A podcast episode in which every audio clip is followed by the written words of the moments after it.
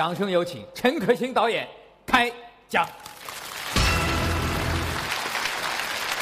我刚才看到那个不要逼我，我第一句想讲就是说逼不要逼我开讲。确实，这个是一个很大的压力。呃，我先声明一个东西，就是我讲的东西是通常都是实话实说，不一定对每个人都有用。它是我这一辈子的一个原则，也帮了我到今天这步路。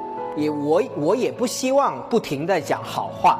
因为人生不是都是美好的，很多都是很残酷、很悲哀的。但是悲哀里面也有快乐的地方，所以我先此声明。呃，我们回去讲戏里面有一句对白，是我非常非常非常感动的，编剧写给我的，就是究竟是我们改变了世界，还是世界改变了我们？年轻的时候，大部分人都觉得我一定得改变世界。当你到中年，要是很幸运的你成功，达到你的梦想，往往回头一看，原来你被世界改变了，而不是你改变了世界。这个是一个很悲哀的事情，但是确实世界就是这样。那说回我自己，那我跟我爸爸的关系很好，所以他给了我一个很正确的价值观，我觉得那个是最重要的。那我家里呢，因为是华侨家庭，啊，我爸爸妈妈在泰国出生，五十年代回国建国，呃，他在北京认识，结了婚，去了香港，然后呢，在香港我出生了，我就呃糊糊涂涂的变成一个香港人，因为他们的背景跟我在香港的这个又是有点奇怪的一个背景，使到我成长的时候呢，我都特别顺应着。身边的环境，呃，说白了就是我表面很圆滑，也很会符合大家的审美，也好像是一个很乖的孩子，但是我里面呢也非常有自己的主见。后来甚至乎这个东西影响到我这一辈子，都有了一个非常顺应着一种规则的方法去做人跟做事。呃，回去说到我的电影吧，我经历了很多的阶段，包括香港的电影的黄金期，呃，最辉煌的时候，我很幸运从低做起，从一个翻译做到一个副导演、制片、小工，基本上买咖啡啊、跑腿啊，什么都做。当时我们都不太懂，也不是才华横溢，也不是一个天才，一路爬起来也爬得很快，七八年就第一次做导演。当我来到内地，我也被迫拍了很多很大的商业片。但是为什么要拍大片呢？就是中国电影在这十年的发展，从张艺谋导演的《英雄》开始，给了观众一个回到戏院的概念。但是其实观众还没有习惯回戏院。好了，我再问一个问题：都看过《甜蜜蜜》，有多少人在电影院看《甜蜜蜜》的？没有。你们太小了，但是我问年纪很大的，其实都没有。我从小在戏院看电影，那个跟一千个人一起笑、一起哭的感觉，我觉得是多少金钱都换不回来的感觉。那什么电影我得去戏院呢？英雄我得去戏院，因为画面大、人多、有特效、有爆破，所以电影不大我就不去写。这个是第一个理由。第二个理由就是，我作为一个香港人，我是非常困难的去接地气，我必须得找到很好的团队、很好的内地编剧，给我很好的素材对白，我才能拍。所以变成了我必须得拍大片。大家都会觉得哦，他随波逐流，大家要拍大片就拍大片。但是我都讲了几句几次，今天再清楚一点讲。其实我第一部在内地拍电影是《如果爱》，它是一个非常小众的爱情片，因为它讲的不是美满的爱情，是讲的是失恋，而他讲的那个东西呢，其实跟《甜蜜蜜》是非常非常像。金城武的角色跟黎明的角色是一模一样，一个很单纯的男人。张曼玉的角色跟周迅的角色也是很像，一个比较有目的性，甚至乎比较功利，一个比较理性的，比较现实的。那其实两部电影是人物也一样，很多东西都一样，只是背景不一样，职业不一样，时代不一样。我本来拍《甜蜜蜜》，你们觉得是文艺片，其实《甜蜜蜜》是一个商业的内核的东西，内核。然后呢，我拍《如果爱》，大家都说啊，又歌舞，又大明星，又那么多宣传，那么多营销，那个不代表这部电影就商业了，就不文艺了。其实你拿电影的内核来讲，《如果爱》绝对比《甜蜜蜜》文艺的多了，因为它是不讨好的电影。所以这个我讲那么多是为了什么？就为了表达，其实你外面可能好像妥协了，其实你里面是没有妥协的。所以人生不是那么肯定，你是给世界改变了，还是你改变了世界？我不觉得，我真的不觉得我们能改变世界，但是我觉得我们能够在表面可以给世界改变，可以事故。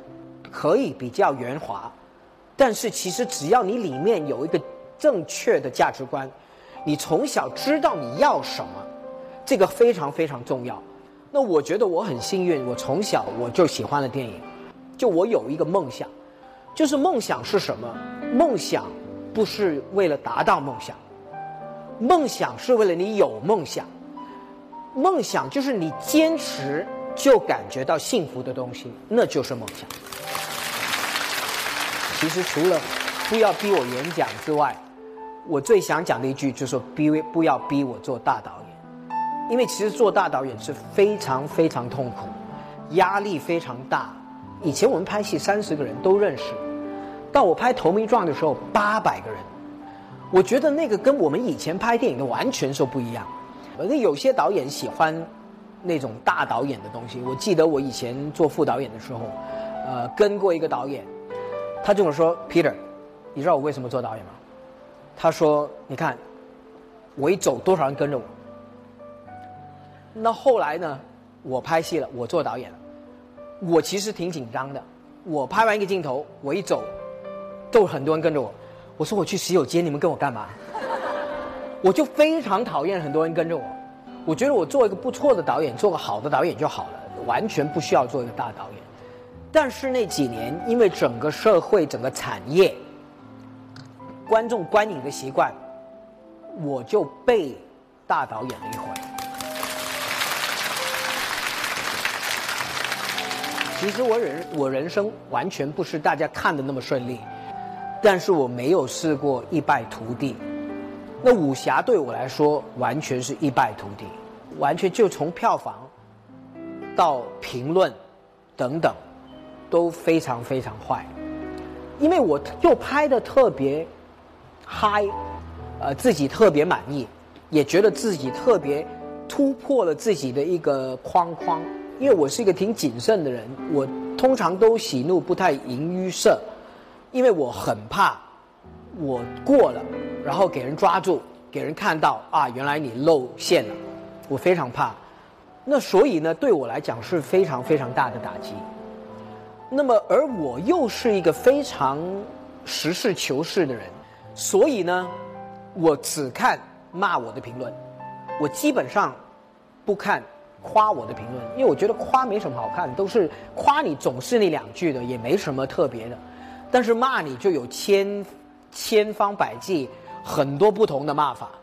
我那个时候呢，差不多就四十九岁，刚刚要过五十岁。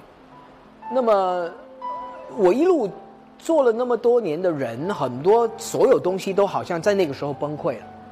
再加上那个时候我妈妈呃也病重，就是武侠在北京首映那个晚上，他进医院，然后我第二天就得跑回去，然后在那个过程里面，我一周里面本来是要跑宣传的，结果我都取消了，然后我就一路在我妈妈的医院病床边陪到她一个月后去世。就武侠下片的时候，差不多他去世。那么，所以突然间我就觉得好像整个世界毁了。就尽管我成年之后我想了一百遍我亲人离开的时候我会怎么样？但是你都想不到原来你怎么想象？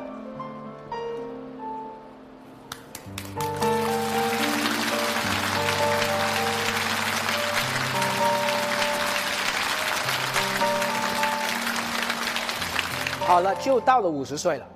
然后他去世没多久，我生日到了五十岁，我就觉得我应该有个改变，所以那个时候呢，我就回来一个回到我一个比较擅长的领域里面，呃，就决定拍《中国合伙人》。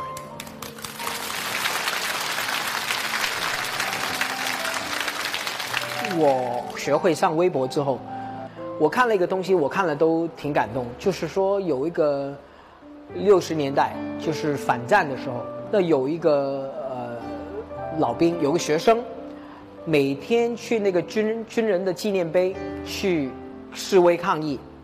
从很多人还在抗议的六十年代，去到七十年代已经没人抗议了，他还是拿着一个每天晚上拿着个蜡烛去抗议。